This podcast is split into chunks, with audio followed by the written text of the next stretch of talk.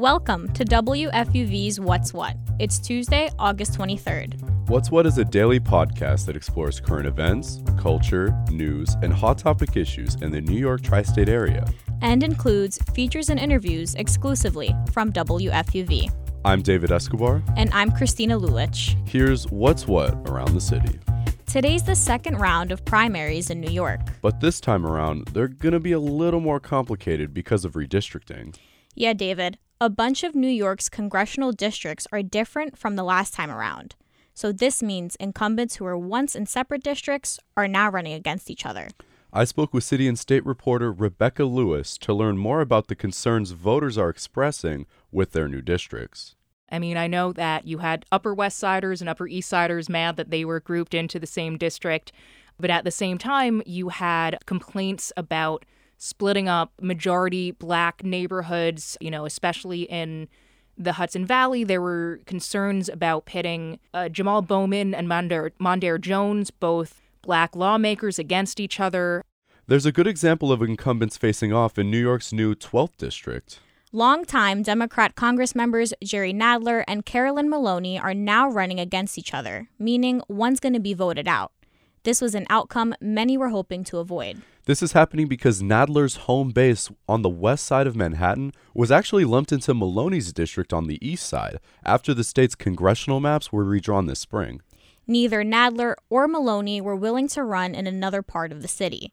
But this is just one example of former allies being pitted against each other as a result of redistricting. Yeah, Christina. And on the flip side, some Democrats switched districts entirely so they could avoid the drama. Mondaire Jones left his Hudson Valley seat to run in another district further south. And Sean Patrick Maloney is running in a new suburban district north of NYC.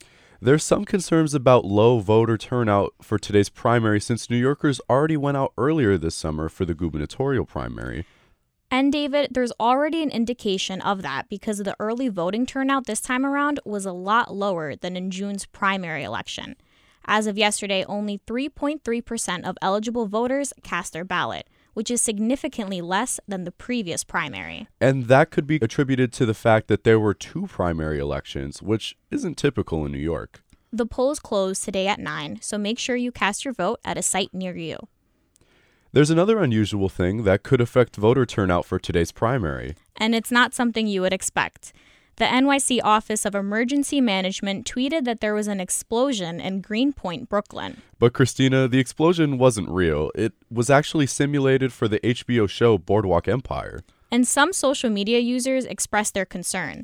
They're worried that people who don't know the explosion is fake may not come out to vote. And there's some sad news for Buddy Holly and the Crickets fans. Drummer and songwriter Jerry Allison died at 82. He's known for songs like That'll Be the Day.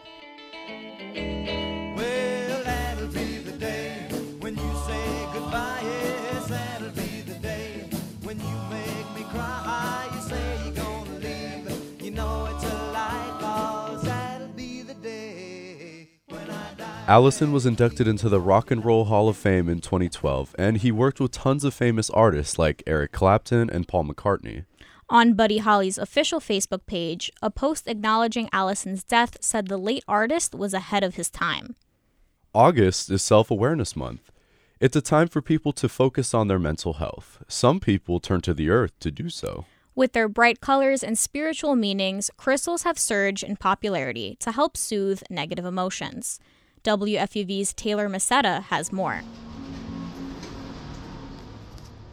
Chunks of snow white quartz, forest green swirls of malachite, and a cluster of sparkling violet amethyst. Just looking at these specimens can bring someone a sense of comfort. These are crystals, which are mineral specimens taken straight from the earth. Some are smoothed and polished, allowing their bright colors to shine, while others are left untouched and in their natural, raw state. Many people turn towards them to help understand their own minds. Eliana Kane owns the Little Crystal Shop, located inside a tiny white house in Bethel, Connecticut. She's always had a special relationship with crystals, having first started collecting them at 17. I would definitely say that crystals were the beginning of my spiritual journey. Um, it opened up the door for me to explore just more inner, deeper level of like who I am. Crystals are thought to have metaphysical properties. They contain helpful energies to deal with a variety of emotions, such as love, grief, and relaxation. A baby pink rose quartz brings love, black tourmaline shields against negativity, and swirling rainbow fluorite increases concentration. Kane tells her customers not to substitute necessary medical care with crystals, but offers them as a gentle source of relaxation. She says that she guides her customers to whichever crystal that they personally resonate with, since everyone responds to crystals differently.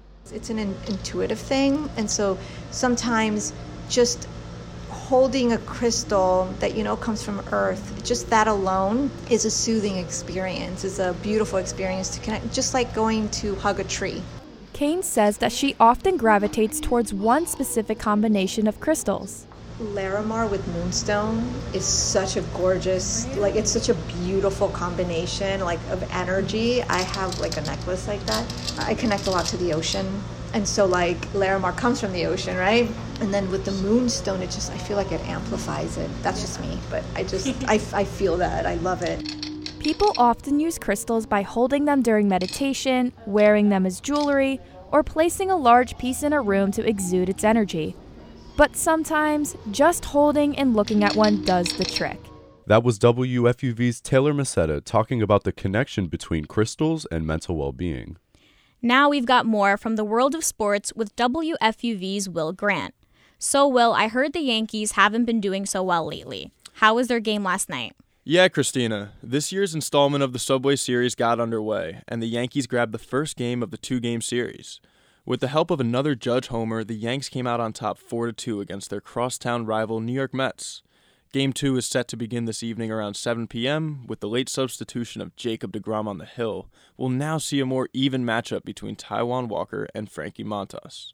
I know the NFL season is right around the corner, and there's been a lot of buzz around the Jets. How are they looking so far? The Jets grabbed a preseason victory over Atlanta last night, but fans are still concerned over the status of starting QB Zach Wilson's return to play. After undergoing a knee surgery last Tuesday, the number two overall pick is expected to return in the next month, though no specific date has been revealed. There was also some surprising news out of Brooklyn this morning. What's going on with the Nets? Yeah, so both Kevin Durant and the Brooklyn Nets front office decided earlier this morning to move forward with their partnership. Things obviously became chippy once Durant gave them the decision to choose between him or coach Steve Nash and GM Sean Marks. Obviously, moving forward, things will never really be the same, but for now, they all share a common goal of bringing hardware to Brooklyn. Thanks, Will. And that's our show for today. I'm Christina Lulich. And I'm David Escobar. Check back with us tomorrow at 3 o'clock for more news, music, culture, and sports. And tell your friends so they can find WFUV's What's What at WFUVnews.org and wherever you get your podcasts.